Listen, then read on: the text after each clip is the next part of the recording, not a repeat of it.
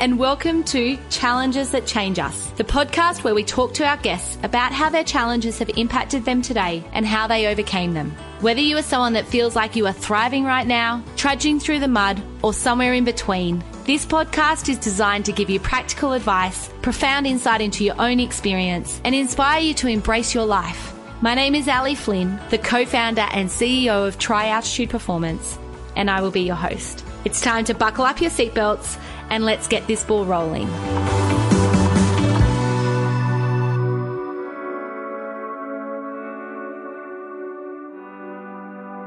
Good morning, challengers that change us superstars. Welcome back for another week.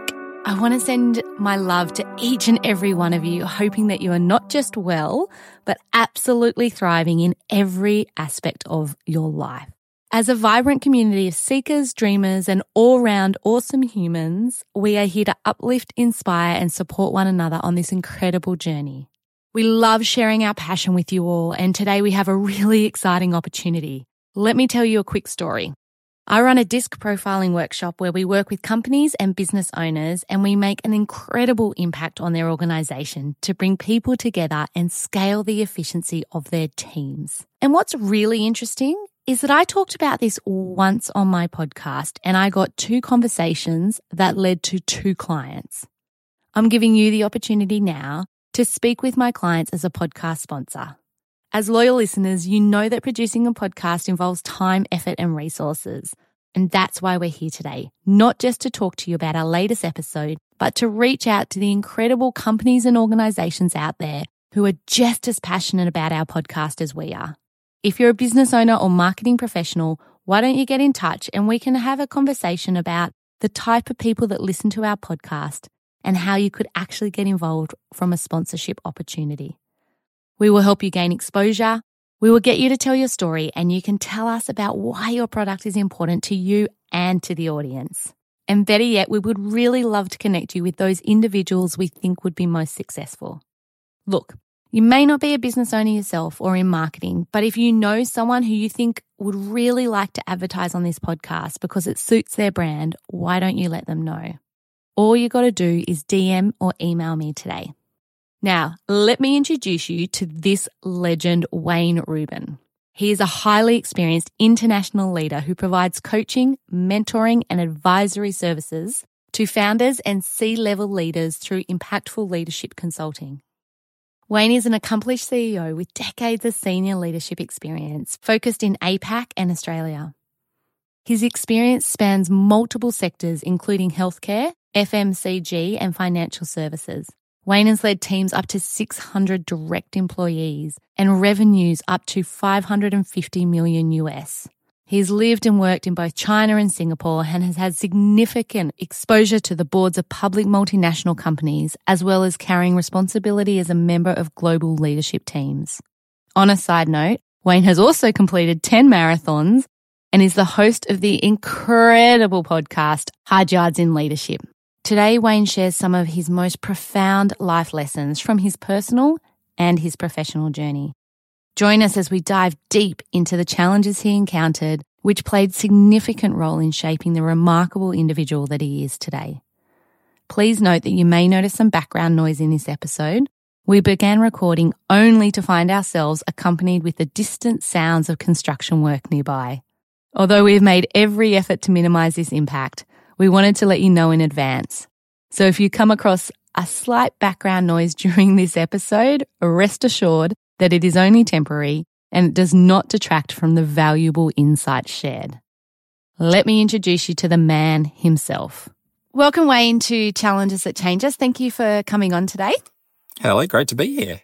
And Wayne, I love to start every episode with asking our guests what animal best describes you and what is it about that animal in particular? Weirdly, I probably spent more time thinking about this than any any other part of preparing for this uh, this interview. the hardest question. it literally came down to that. Like since I was a kid, I always loved elephants, but there's actually nothing much about elephants that really describes me. So I won't go there, but I end up coming up with owl. And the reason for that is I think in the first instance, owls tend to sit high in trees and kind of watch what's going on. they sit back and watch and observe and they're kind of, you know, they're seen as being kind of like a wise animal and all this sort of stuff, but they're great watchers and they have fantastic eyes. And I think a lot of how I've become as a leader in business and just in my personal life and stuff, I think I'm someone who probably watches and listens more than wanting to necessarily kind of like be the center of attention. And I'd like to think that over the years I've gathered a little bit of wisdom. So I think Al's just come with it, but I've worked on trying to be as wise a person as I can be through the gathering of wisdom through different ways. So I'm going with the owl. I couldn't quite think of what animal I'd choose, but of course it's an owl because the words I wrote down for you was wise, calm, sit back and watch and observe. So, yeah, we're on the same page with that one. That's kind of cute, isn't it?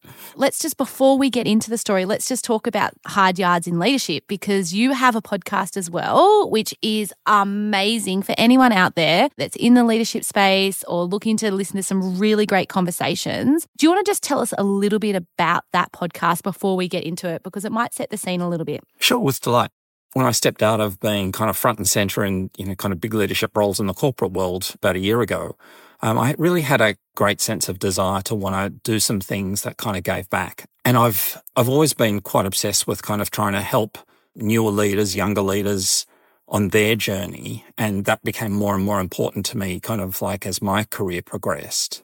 And one of the things that I constantly came across with people who were especially newer in their leadership journey was this sense of like, there's so many things I find hard about leadership and, you know, things that keep me up at night. And, you know, I just really have a lot of self doubt about, am I cut out for this? And like maybe, you know, maybe I'm just not right. And, you know, these days we call it imposter syndrome, but that has its own connotations. But the thing that I always found in sort of like mentoring conversations and so on is that I'd always end up saying to people, like, what are the things you're talking about? And they'd talk about you know, hard people issues and, and, you know, the hard decisions we have to make in business. And I go, I've been doing this for decades and I find that's, that same stuff really hard too. And what I consistently saw was people finding a great sense of kind of relief in hearing that experienced leaders in senior roles could say, I find the same stuff difficult as what you're saying you find difficult. But for me, I'd normalized it over time. And for other folks, they hadn't normalized it. It creates a lot of self doubt. And so the concept of hard yards in leadership was born from from that and I really wanted to put something out there that a lot more people could access that people could hear from experienced leaders in business and you know I've also spoken to people with military backgrounds and from field of education and not for profits and you know all manner of different sorts of fields but experienced leaders telling their honest stories of things that they just find difficult and whether it's they find difficult now or times that they really screw it up at different times along, along the way and just being really, you know, open about putting that out there. And I got to say, there's been a tremendous amount of joy in hearing back from people that I've never heard of who kind of go, Hey, someone sort of recommended me to your podcast and I listened to this particular episode, Ali Flynn or whoever it might have been. And, you know, I heard them talking about something that they find really difficult. It's like, that's exactly what I'm going through now. And suddenly I kind of realized, Hey, I'm, I'm not, someone who should be self doubting, I find the same things difficult as everyone else does. And I think that's a really important space. So that's my podcast. Do you know, as you were saying that, I was thinking about I've always worked rurally, like in New South Wales out west, and now we're in Armidale. And, and one of the things that I always find is when I go to the cities and I go to a big conference or I go to a workshop or something, it helps me have perspective on kind of like what other people are struggling with or where I sit in the field, or because I, I just lose perspective of that when I'm in this tiny little office by myself leading a team of a couple of different companies. It's like, I don't know if I'm doing it right. I don't know if I'm getting it all wrong. I don't know if I'm learning. I don't know, you know, because I'm yeah. sometimes so narrow focused and, and just having that width and that that broad thinking and listening to other people's stories. I know that's something that I get really valuable out of your podcast as well. It's like when I go to the city and I see all the other people and I think, oh, they're finding that hard too. Or actually, that's something I find really easy, but I actually find this hard and they find that easy, you know? And, you know, let's face it, business these days is hard leading people is incredibly difficult. And the environment that we find ourselves in today, post COVID era and all that sort of stuff, and all of the thing, all of the changes that we've all been through, like stuff's hard. And one of the most validating things that, that we can do for other people is to help people realize that we find that hard too. And then you kind of don't feel like there must be something wrong with me. If we can take away that part of saying there's something wrong with me, that can be incredibly liberating for people. And I think it's important that we kind of, you know, all recognize the, the role that we can play in helping others feel better about the things that they find difficult in life. I mean, for me, I, I focus in the space of business and leadership because that's kind of, that's my thing. But as parents, we, we validate to one another by going, Oh, yeah, that's really tough. And, you know, I went through something like that with my kid as well. And it's like, Oh, I thought I was the only one that, that's teenager kind of hated them and, you know, all of that sort of stuff. We validate it to each other. It's important that we do that.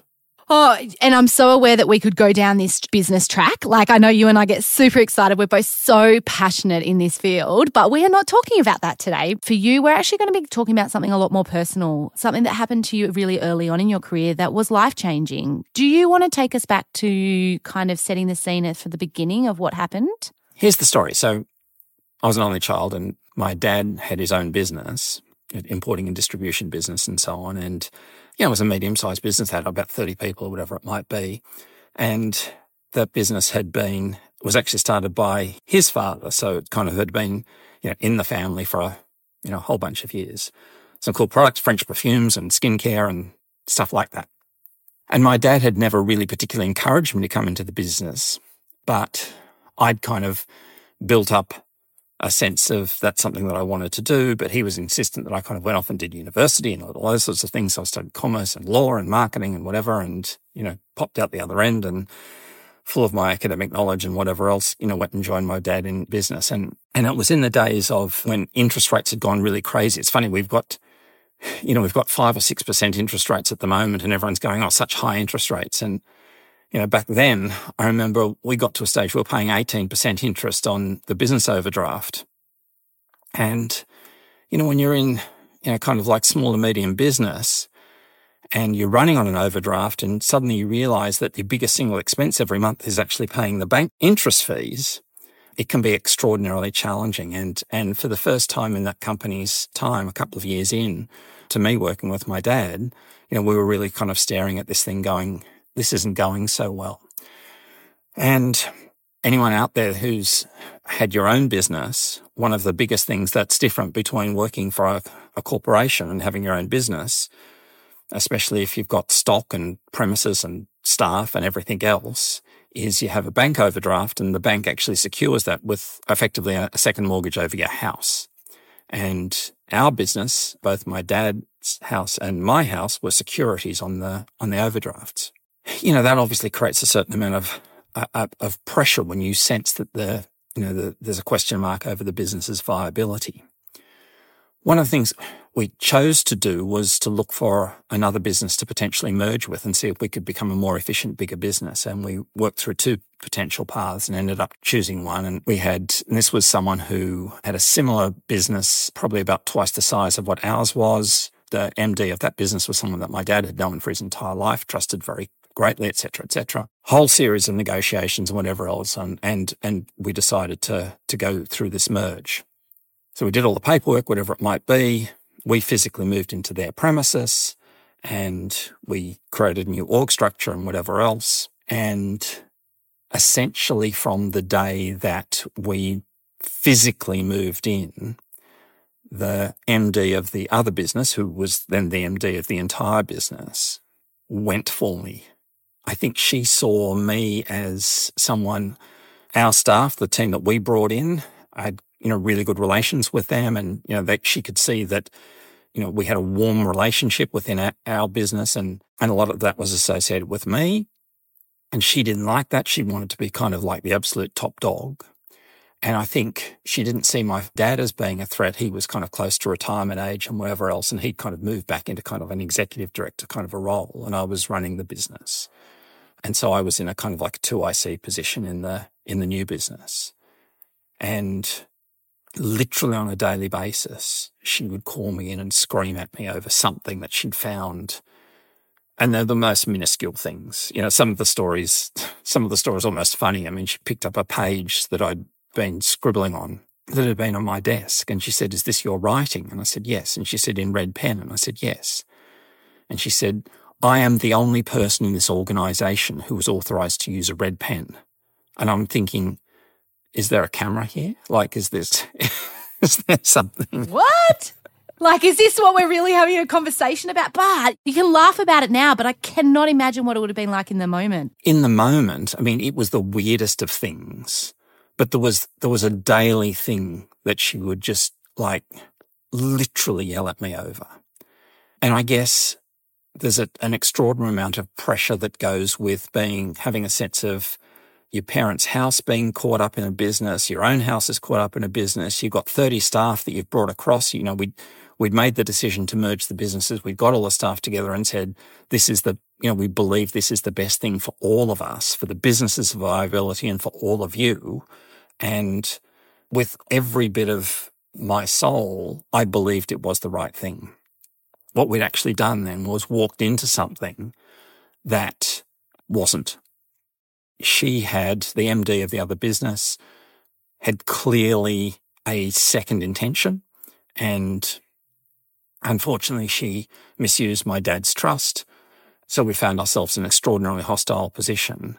And I was at the center of the circle. I, I was the one with the spotlight on me. And that situation essentially just got worse and worse, literally on a daily basis, over probably something like six months. And then there was a particular thing where it was like there was a board meeting on a particular day. And literally the morning before the board meeting, she called me in and, and said, it's funny, things you remember, this is like 35 years ago or something. And she said, Have you prepared the detailed inventory valuation for the board tomorrow? And I was like, No, it's not on the, there's nothing on the board papers that says we have to have that.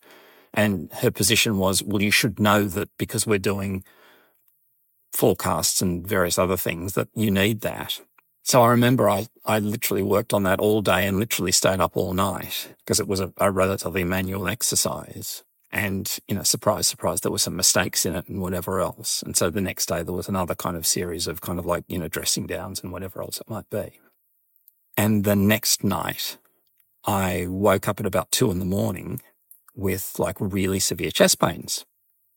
I'm in my late twenties and I'm sitting there in bed going, this is an out of body experience, but I feel like someone is like stabbing me with a knife and twisting it.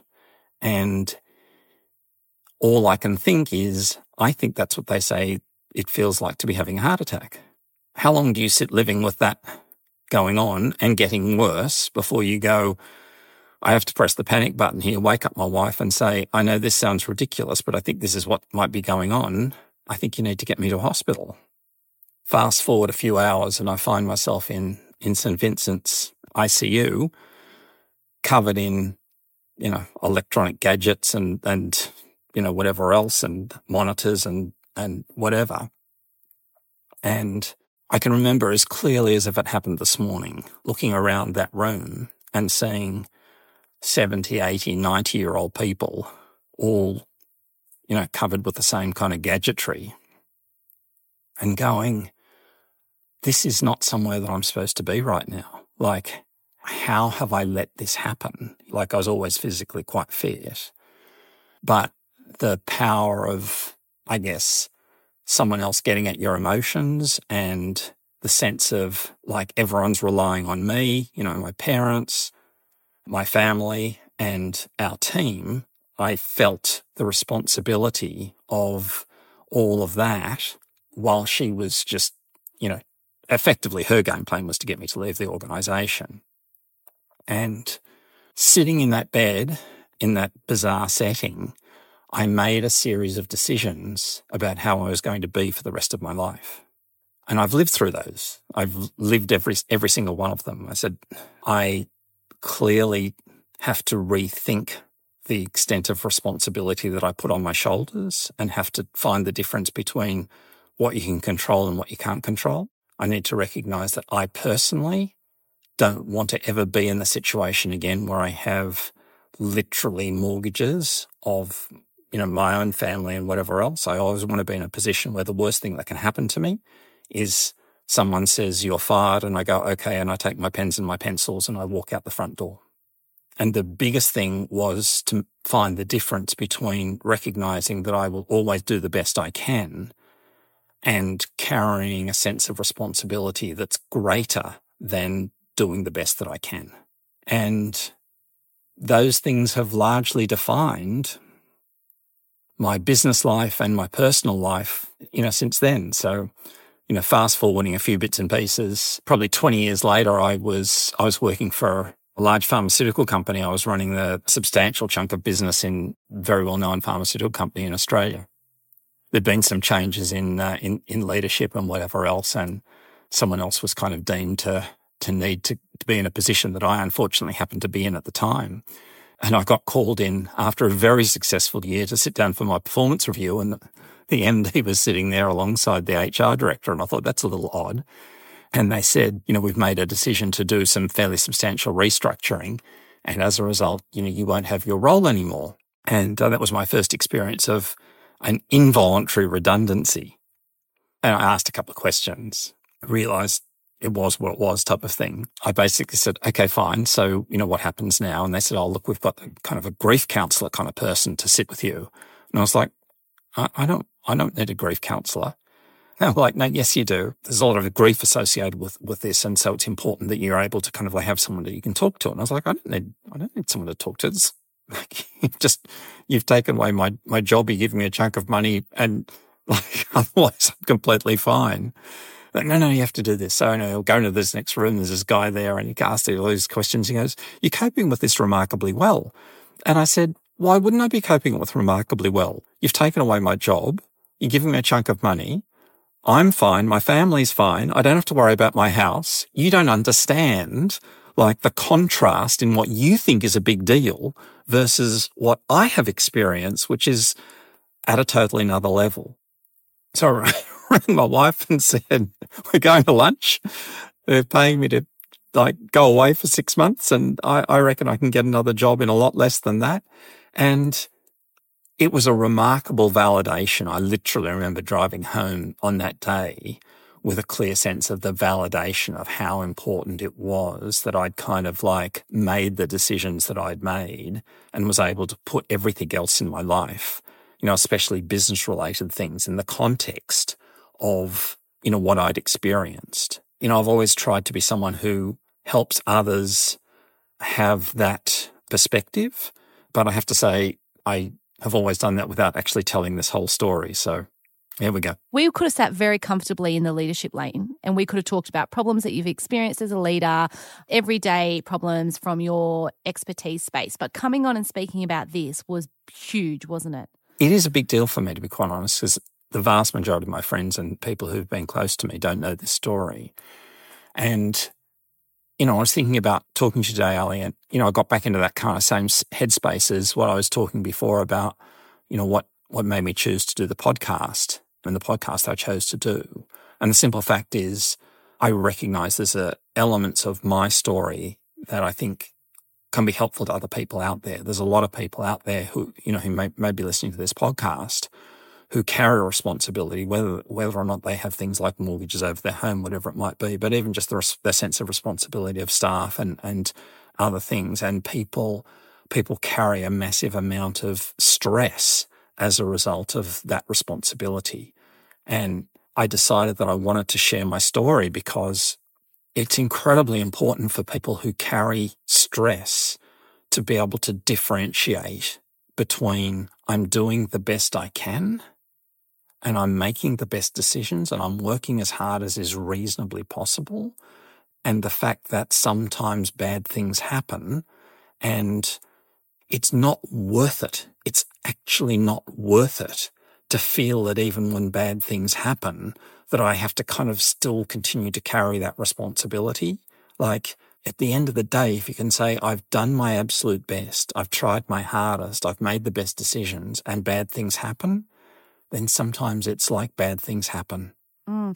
Do you know, as you're saying that, I'm actually thinking about to put it in perspective from we're talking about leadership and business, but to put it in as a parent perspective, my daughter got a, a mark that she was so disappointed with two days ago. And it just threw into her tears, right? She's been trying her very very best. But what was the flow on effect from that was that flight, fight, freeze. And she went into freeze mode and she had another assessment, an in, in school class assessment, and she wrote one thing on a whole exam oh. because she'd frozen. And I had the exact conversation you just had then with my child about you've given your best and that is enough and you have to hold your head up and sleep at night and go, you know what? I'm not always going to win. Yeah. I'm not always going to get it where I want it to be, but I did my best and I can sleep straight at night and I can hold my head up and I can say, at least I tried. And I'll go again next time. Yeah. And it's such an important lesson for us to be able to convey as parents to our kids because, you know, so many of us have been in that situation. You know, back in the leadership space, you know, we often you know, and I know so many people I've worked with as a coach and a mentor and whatever it is, people kind of really get very bound up in when you're staring down having to make redundancies or, you know, when when really bad things happen and businesses collapse and and you know the sense of but all of these people are relying on me for their for their income. And the fact is they were, but they'll get over it. And so often when people lose their job, they dust themselves off, they have a bit of a bit of a rough patch, and then they go out and they find something that's better you know, maybe they were doing something in their career that was never really floating their boat, but they'd kind of got stuck in that lane and then, and then something happens and that lane's just closed off and they dust themselves off and say, you know what, I've, I'd always wanted to study to be a massage therapist or a counselor or whatever it might be. And they, they go and do that. And 10 years later, you, you, you bump into that person again and you go, and, and they say, I didn't realize it at the time, but it was the best thing that ever happened to me you know, I just think it's so important for, for folks who carry a responsibility to recognize that, you know, bad things do happen and other people will get over whatever it is that it's going to happen. And, and if it's a loss of a job or whatever it might be, the sun still comes up tomorrow, right? Yeah, yeah. And I'm thinking as you're saying that, that you'd probably have a lot of wisdom around when you notice that you're heading on that road, that you know that you're heading to an outcome that isn't what you wanted or is scary or is going to have a flow on effect, how do you, with the experience that you've had, make a call? Like when you're in that moment, you're like, I can make a call now, but often what I see is people sit on it for longer, trying to stretch it out, and it can actually make the flow on effect, the ripple effect worse at times. How do you or what processes do you have in your mind that help you navigate that? Yeah, it's a great question, Ali. And I think, first of all, there's never a perfect answer. But when you talk about the gathering of wisdom, I think one of the things you, you come to realize more as you kind of have a few battle scars in, in life is that sitting on something, you know, once you get past the point that you think the likelihood of an outcome has gone past maybe, I don't know, 60 or 70%, sitting on it and waiting and hoping is generally not a good strategy. It's generally not a favor to you because you're carrying all of the stress of that. And it's really a favor to someone else as well, because if you tell someone, hey, the business is looking pretty bad, you might need to start thinking about your options. And they say, so how bad is it looking? It's kind of like, well, actually, we're going to be closing next week. And they go, how long have you known that it was going bad? It's like probably six months. So six months ago or five months ago, you could have told me and I could have started sort of looking to, you know, do some other courses or looking for other options or whatever it might be. But you kind of sat on it. It's like I was hoping it was going to get better. So it's operating with good intent, but actually it, it doesn't do anyone a favor.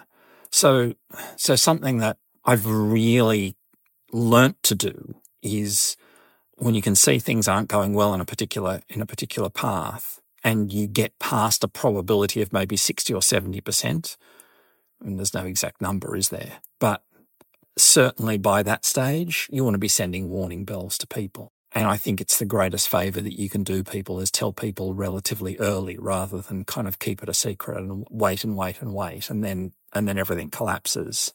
And then there's this, there's this significant added irritant to people of you've been sitting on this knowledge and you didn't choose to tell me.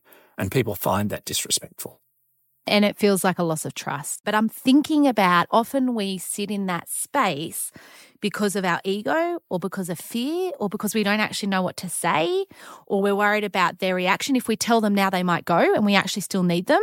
So, you know, how do you kind of manage that part of it? All of those possible consequences are real, right? You know, they, they sit in two baskets. One of them are things that we think about ourselves and I think there's an element of self programming that's like, rather than fearing that they're going to think this about me, your self programming needs to be, I believe that people will see and respect the difficult decision that I've made by sharing, sharing this. And I think so often when we're facing difficult spaces, we need to try and boil down two possible paths of action and then simply be able to say what are the pluses and minuses of those two. When you make things complex, it never makes progress easy. Bring it down to two choices. I tell them sooner or I tell them later. If I tell them sooner, they might think this or that. Yes, but what are they also going to think from a positive side of it? They're going to thank me for telling me earlier, whatever it might be. They're more likely to respect and see that I am trusting them versus, you know, the ego piece and the other things that go with that. And I think that helps validate what then becomes actually usually quite simple decision from that side.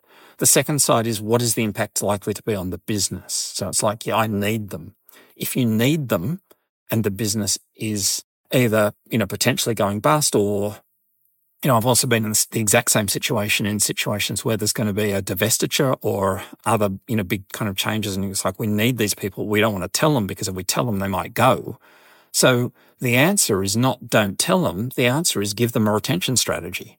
So put something in place, whether it's a, a, retention bonus or whatever it might be, or otherwise just be open and say, I'm really hoping that me telling you this doesn't mean you're going to, you know, race off down the road but also be real enough with yourself and say, some people will because they've got families to feed.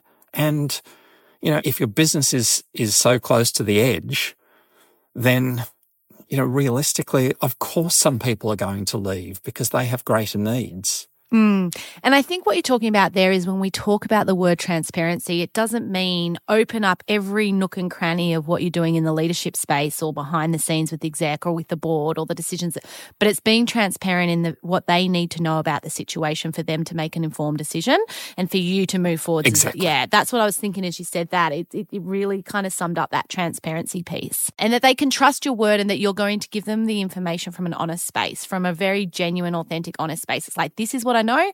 This is what I don't know, but here's what I'm doing about what I don't know. Yes. And Wayne, before we start going into, because I know, and, and this is something I've got to be really mindful of, is that we we we will chit chat, chit chat, chit chat. But I also am really wondering about what actually was the outcome of that health scare that you had. Yeah, I guess I didn't really say it, did I? So it turned out that that it was, I guess the simple term is a heart attack, not a big one, fortunately. And it was kind of weird because, you know, when I first went in and I kind of did the symptoms and whatever else, the first thing everyone said to me is like people in their mid twenties who are physically well and, and everything else, you know, this isn't going to be a heart attack. And then kind of after they'd done enough tests and whatever else, it's like, you know, it looks like it might have been. And then kind of lots of assessments of exercise and diet and underlying conditions and whatever else and gold stars in every single other area. So this was 100%, you know, let, let it be very clear to everyone. This was 100% a physical manifestation of a mental state that I had let happen. Because I don't believe that that woman caused it. I let that happen. I could have dealt with her very differently.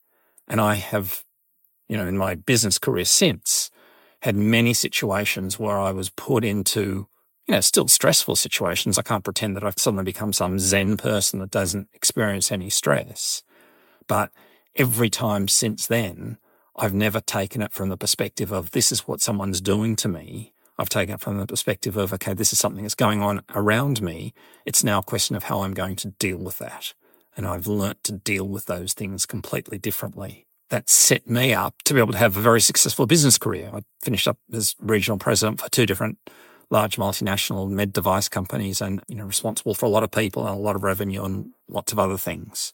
There's no way I could have got to those phases, those stages of my career if I hadn't taken on the lessons that happened in that absurd moment. And I think the other thing that I want to share is I also made a choice about, you know, this body of mine. And, you know, Ali, you've been through a lot of physical challenges with your body. And I think I didn't spend too long thinking about whether I was going to wrap this body in cotton wool. I deeply believe and still do to this day in my 60s that, you know, my body is strong and that, you know, so long as I keep my mind in a good state, that I should be able to do things and big things. And, you know, I'm very proud to say, one of the odd things that I ended up deciding to do was run marathons. And with 10 completed marathons behind me, I look now and say, you know, I had every reason to believe that this body is strong. The only problem I had was my state of mind.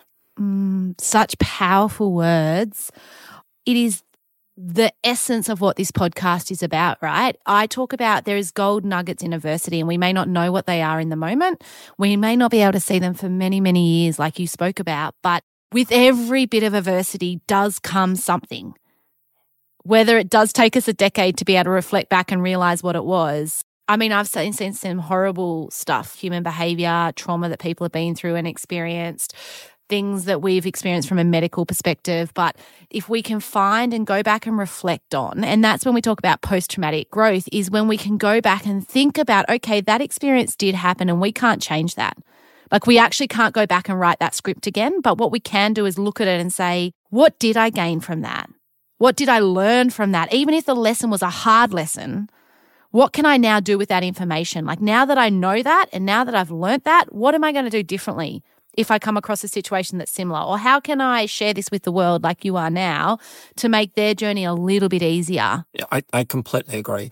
In our life journey, we get opportunities sometimes to come across people with wisdom who we take lessons from. And for me, living in the corporate world for a lot of decades, I, I got to attend a lot of kind of like things where the motivational speakers and folks that we will bring in to kind of work with our team and whatever else. And one that stood out for me a bunch of years ago, I, I was working with another pharmaceutical company in, in Australia and we, we were doing a lot of leadership work and we got associated with this guy who was the lead trainer in the equivalent of the Australian Air Force's kind of Top Gun Academy. And he was, he was a fascinating guy to work with because in his world, when he trained people, it wasn't training for, like in sport, you train to win and you win. But at the end of the day, if you lose, no one cares. Like, I mean, no one's life changes. You know, this was a guy that was training people that if he didn't train them well enough, they die because someone else shoots them down. You know, that's the, the, nature of it. And the thing that he would so often kind of come back to is, you know, our life is not defined by the things that happen to us. Our life is defined by the way we deal with the things that happen to us. And I remember the very first day that I heard him say that to a, a, team of people that we'd kind of brought to, to this kind of like offsite that we were doing. Those words just so resonated with me. And I was able to really say, I believe I've, I've lived that and hearing him talk about it in, in that setting kind of revalidated to me just how important it is to continue to make those choices and to recognize that crap happens. And Ali, you've had a lot of crap happen to you.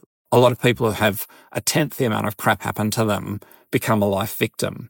And a handful of people like you and you stand up and you say, I'm not going to be defined by that. I'm going to find a way to get over it, through it, under it, around it. I'm going to push on through.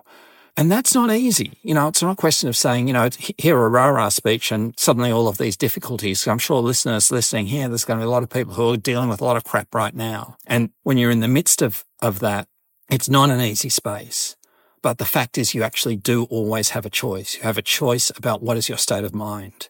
You know, knowing a bit about your story, I believe that your state of mind is your superpower. You know, that ability to kind of even face with all sorts of adversity, say, I'm making a different choice. I'm not going to be defined by this. I'm going to push through this. I think something that, that I completely have come to believe is we own our choices. We always have a choice. And I think that's just such an important thing for people to kind of really just deeply believe we always have a choice and sitting with that and digesting that how we integrate that into our life and our world and our mindset. And and I think too one of the ways if someone's out there listening to this thinking where do I start? I would also start with thinking about what your values are as a human and what your priorities are. Like if you were only pick three priorities in life, what are they? So, you know, mine is family and experience and growth and challenge. So it's easy for me to make decisions because I know that if it fits in one of those pillars, it's a yes from me most of the time. So it allows that reaction, it allows those decisions, it allows the challenge, sometimes the challenge gets a little bit easier. You know, sometimes they talk about like what your why is, and that's another thing you can look at. But even that can be a big step. So just starting with what values sit behind your decision making and what what are your really key pillars in life that are the fundamental posts that you're always going to put your time and energy and resources into. I couldn't agree more. I, I couldn't agree more. Ultimately, you know, our values are really the center of our circle, aren't they? And thinking about your values in terms of what's important to us. For me, recognizing that I wanted my life to be, in the first instance, about being a, a good partner and, and parent. And that had to come before the business piece. You know, I can't say that that's the way it has to be for everyone, but I think it probably is for a huge number of people.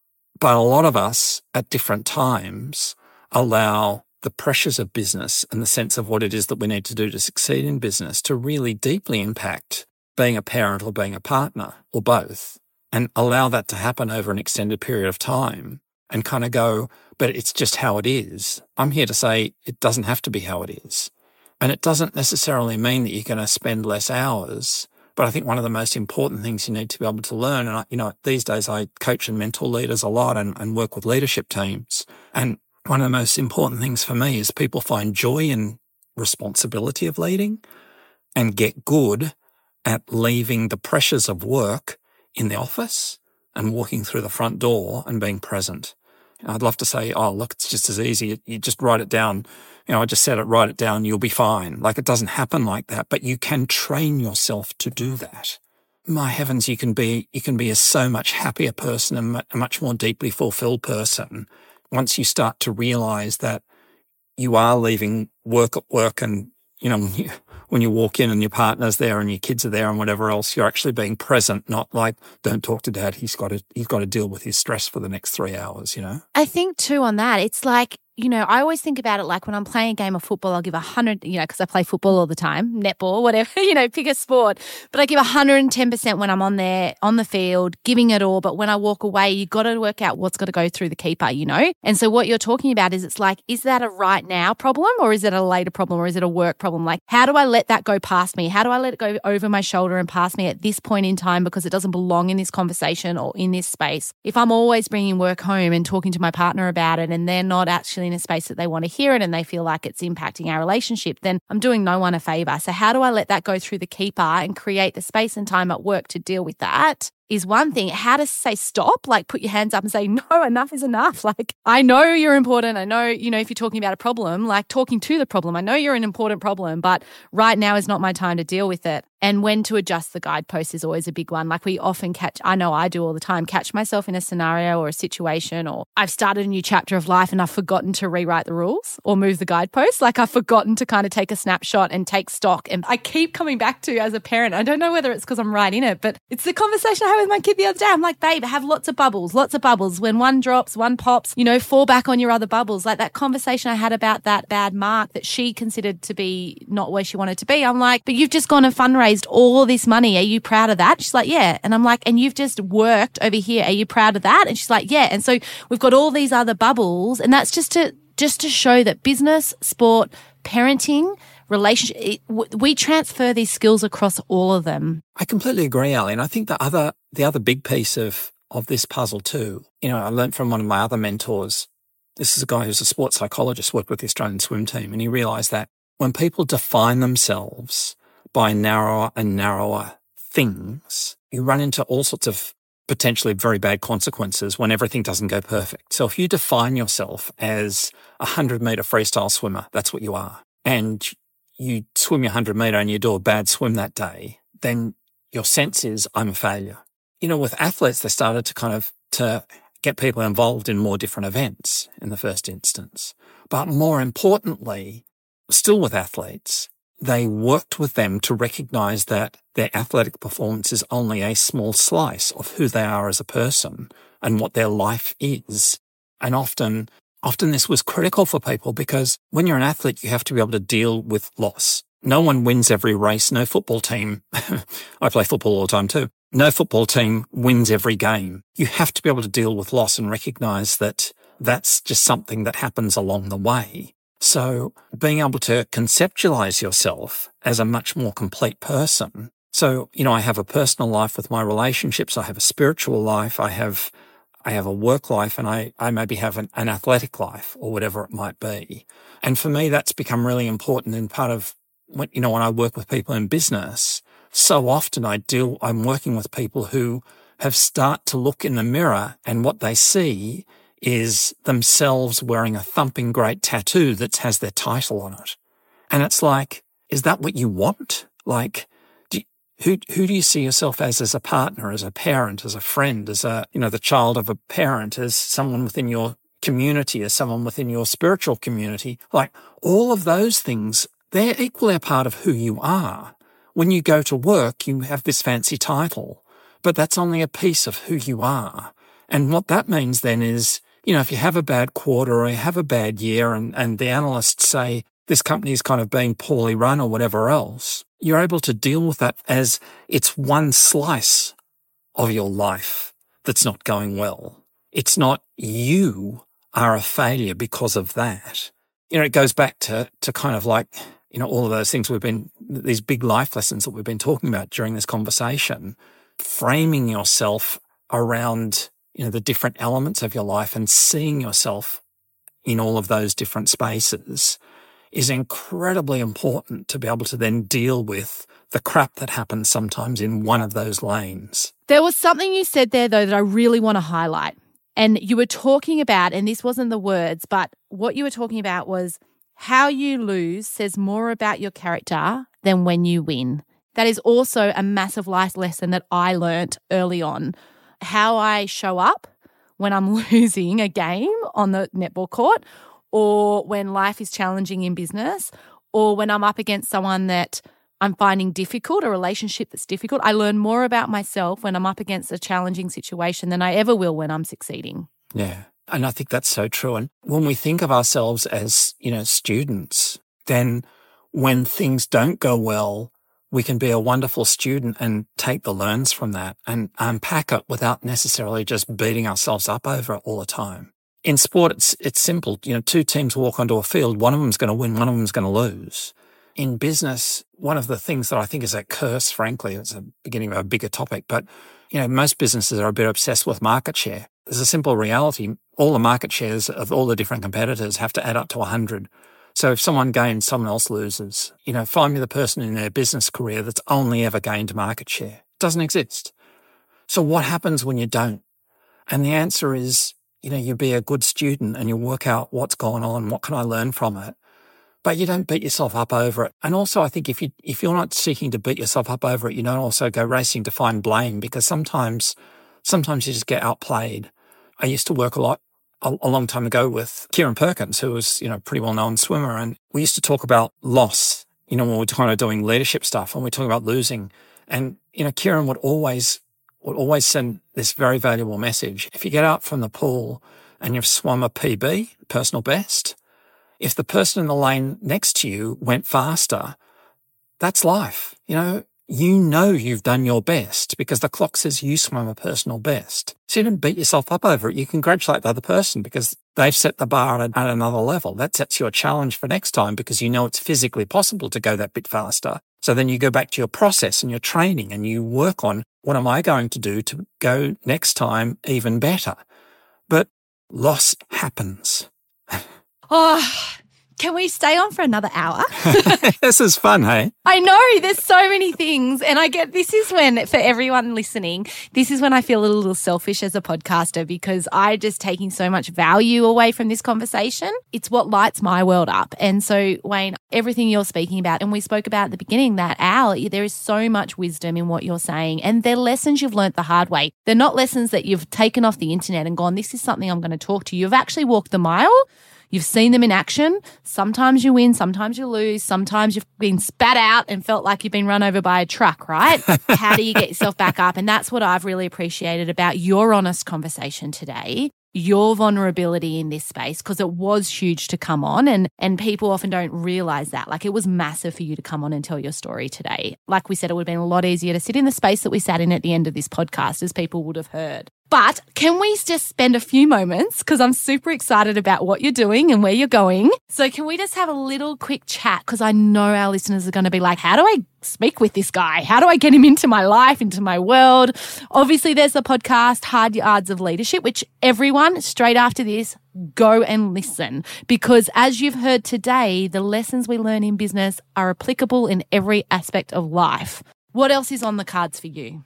I'm in a phase of my life at the moment where I have a lot to be grateful for because I, uh, you know, I get a buzz out of doing the podcast and I spend most of my time now either executive coaching. So I coach senior execs and I get a lot of joy out of, out of doing that because I'm able to share a lot of my own experiences and, you know, use those to help people. The way I often think about it, when you're coaching people, you're trying to give people two or three decades worth of life and business experiences in, in, you're turning the decades into months.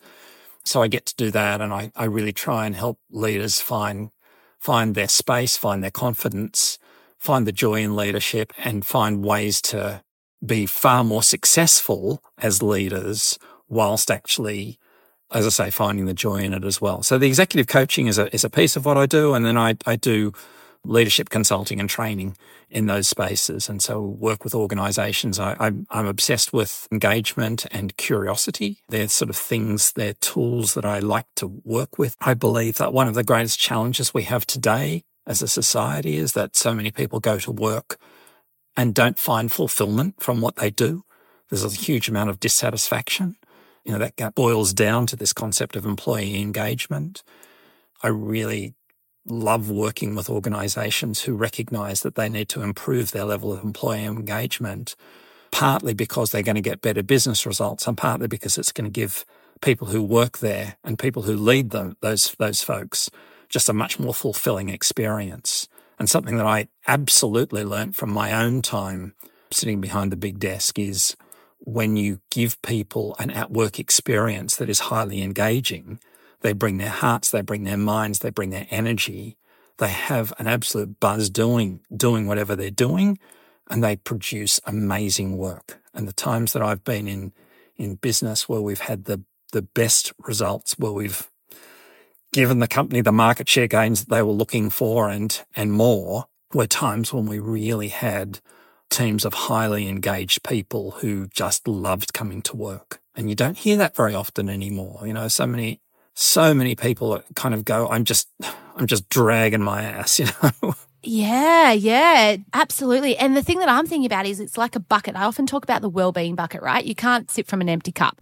So what you want to do with your companies and your people is make sure that their engagement bucket is full, make sure their trust bucket is full. Yes. So that when we come up against those challenging moments that you and I have spoken about, they're pulling from a full bucket that you've been investing in over time and constantly putting time, energy, money, resources, love, curiosity, all of that stuff keeps going in the bucket because we all hit bumps in the road. We all hit it.